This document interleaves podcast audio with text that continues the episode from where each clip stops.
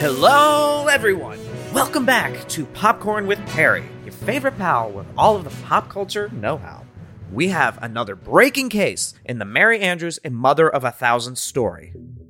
Early Saturday morning, Isaac Andrews, the son of alleged mass murderer Mary Andrews, was discovered in critical condition on Miskatonic University's campus. Isaac Andrews was found by a security guard at approximately 4 a.m. in the university's library. Officials are currently unsure of the cause of his injuries, with medical officials saying that it was likely a stroke and police suspecting it to be an attempted suicide.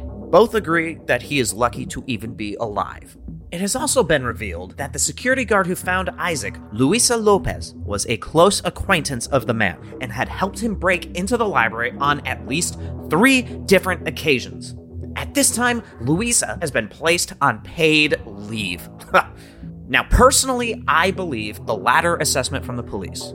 Isaac had recently started a podcast, shocker, about his mother, curiously titled The Armitage Account. I gave it a listen, and well, is it weird. He claims that he is trying to find a connection between his mother's last obsession and her alleged killing spree on the set of Mother of a Thousand. It is full of what I assume are staged dramatics from an unraveling man with his friends, particularly Louisa, desperately trying to help nudge him in the right direction until this tragic incident. It is unclear if audio from this accident will be released, but when it does, we will make sure to keep you all updated.